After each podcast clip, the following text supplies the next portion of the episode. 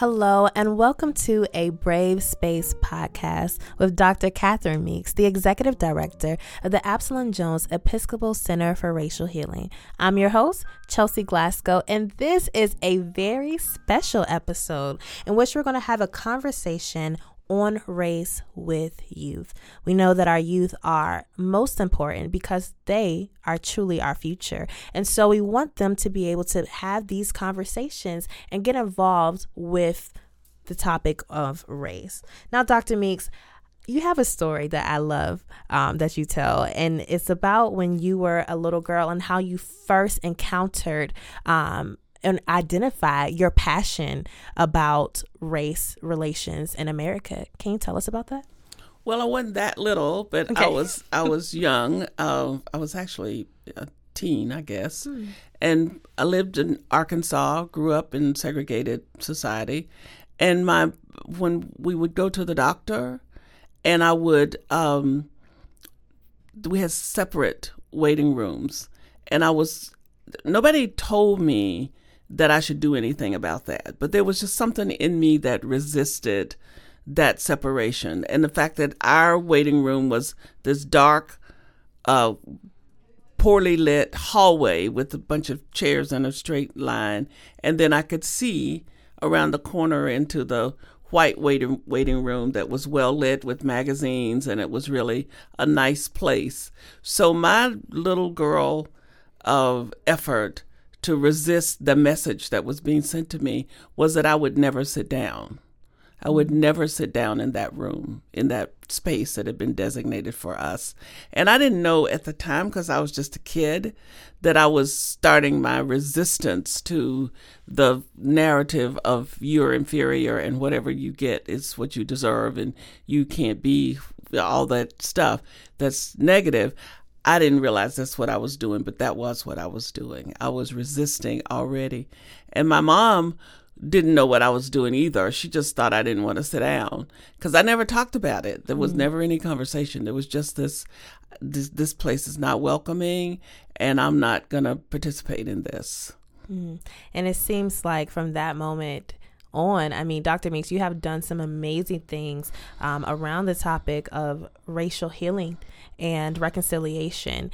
And you started that as a young woman. Now, do you think that our youth today need to be involved in this conversation and healing the community as well?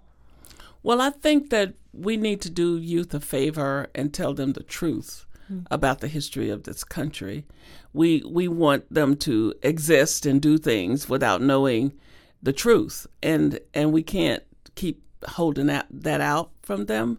And I, th- I think that young people know better, that there's something in them that says they, they want to treat people equal. They want to do, they want to see the world be a different and better place, many, many of them.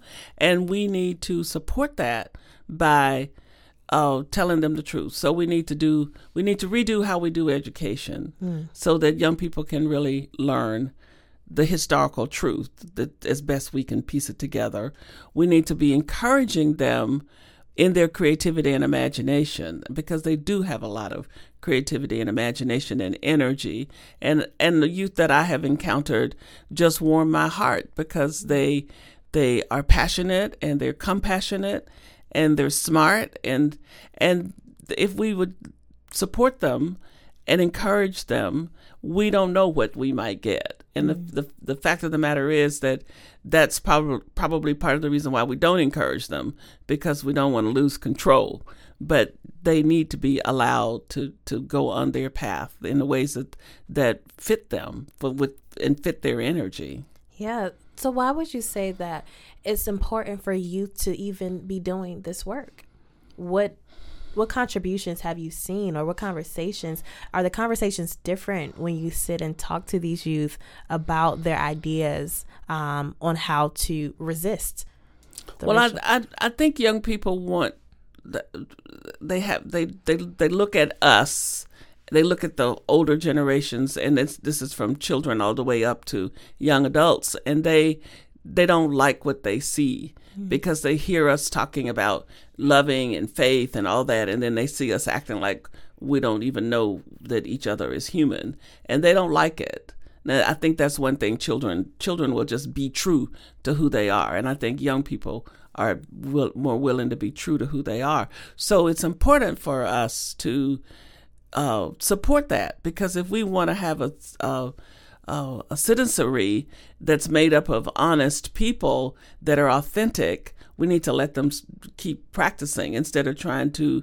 teach them to become people that support an indefensible system and to teach them to be inauthentic because that's what we're doing when we try to tell them you can't think that way. You have mm-hmm. children that want to think about everybody being liberated, but the message is liberation doesn't work here. Well, then you're trying to teach them teach them to be something other than who they really want to be. So we need to be trying to help them become who they really can be. And if we want to destroy the system of oppression, which we don't want to do, but we but has to happen and will happen eventually, then young people need to be allowed to be different because it's going to take people being different in order for the system to change. Mm. And young folks are the our best chance at that. But what we do is we teach them, we train them to become supporters of the system, and we need to quit doing that. Yeah. Now, I remember being younger and seeing um, so many disparities within my own community. Uh, and I felt like I had to wait until I was 21 mm. in order for me to vote. You know, mm-hmm. I felt like, um, excuse me, 18. I, I felt like I had to be a certain age mm-hmm. in order to make an impact in my community. What do you say that youth can do right now um, before they even hit 18 what can they do what are their resources mm-hmm. in order to impact change it's so it's so funny as you were asking me that i'm thinking about the children that i've seen that have decided to, to fix something you know mm-hmm. little, a little girl starts a library or a little boy there's a little boy i can't remember his name but he's a little reporter mm-hmm. so he you know so th- there's no age i mean even little little uh, elementary, uh, kindergarten age children have something in them that can be touched by the spirit of compassion and, and goodness. And they need to be trained and encouraged to, to offer that, to give that, to be whatever gift you can be. There is no age limit on hearing the call to stand up and make a difference. And everybody can make some kind of difference somewhere if it's just about being generous to some little person sitting beside you in the classroom. So I think we should be encouraging uh, every age group to have a, a mentality of compassion and generosity mm. in terms of in terms of race, mm-hmm. in terms of everything. So, uh, and teaching them, we should be teaching every age group that everybody is equal in God's eyesight. Yeah. And if you have that sense of everybody's equal in God's eyesight, and I want to be generous, and and the and children are encouraged to listen to their hearts, we would see a difference in this country in a few generations. That's right. I think when you start talking about um, understanding that everyone has been created by God mm-hmm. and everyone deserves that to to experience God's love, mm-hmm. right? Um, and so when we start talking about that, it makes me think of beloved community. Mm-hmm. Can you tell us a little bit more about what is that? What is becoming beloved community? How do we become beloved community as God intended us to be? Well, unfortunately, I don't think that. I think we talk about a lot of things we really don't want to become mm. because I don't think we have totally uh, uh, allowed ourselves to understand what it means to be willing to be beloved community. If we are willing for that to happen, then we've got to be willing to have equality. We've got to be willing to get well in terms of our racial woundedness. So I, am always a little uh, anxious when I hear us in the church talking about becoming beloved community and i want to just stop right there and say well what does that really mean to you mm-hmm. because it, it means that you don't get to stay on your little power trip it means that you don't get to have some people that are more important than other people. It means that there is a level playing field. It means that you're willing to open these church doors and let the homeless come in here and sleep at night. But that's not where we are. So I want people to really think about that when Jesus talked about who we were supposed to be, it was about laying your life down for your sister and your brother. That's mm-hmm. beloved community. That you that I'm willing to, to I'm willing to go the extra mile with you. I'm willing to make a sacrifice. I'm willing to be inconvenienced by you. I'm willing to be more than tolerant. I'm willing to be accepting. I'm willing to share. I'm willing to give you this shirt if if you really need it cuz I've got two.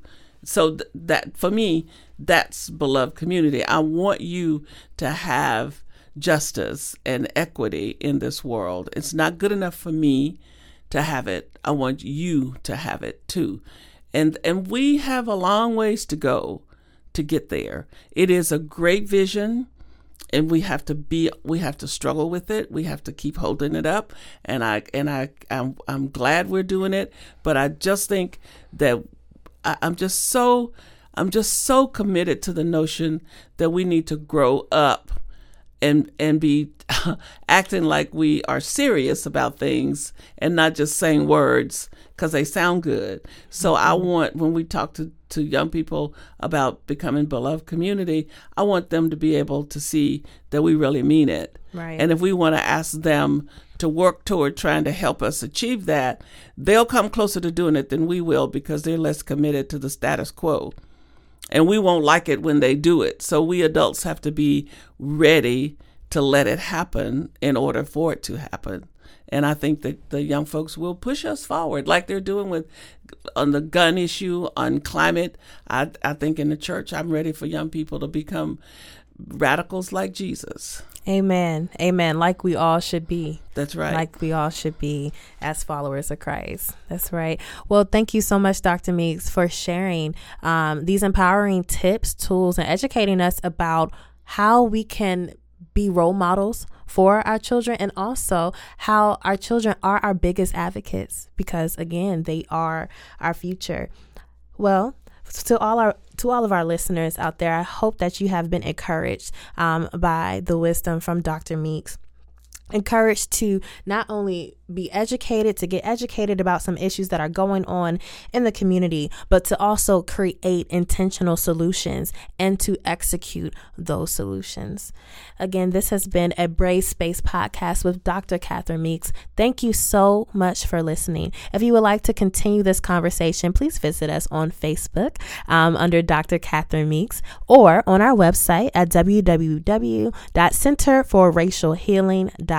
www.centerforracialhealing.org. Until next time, remember to always tell the truth.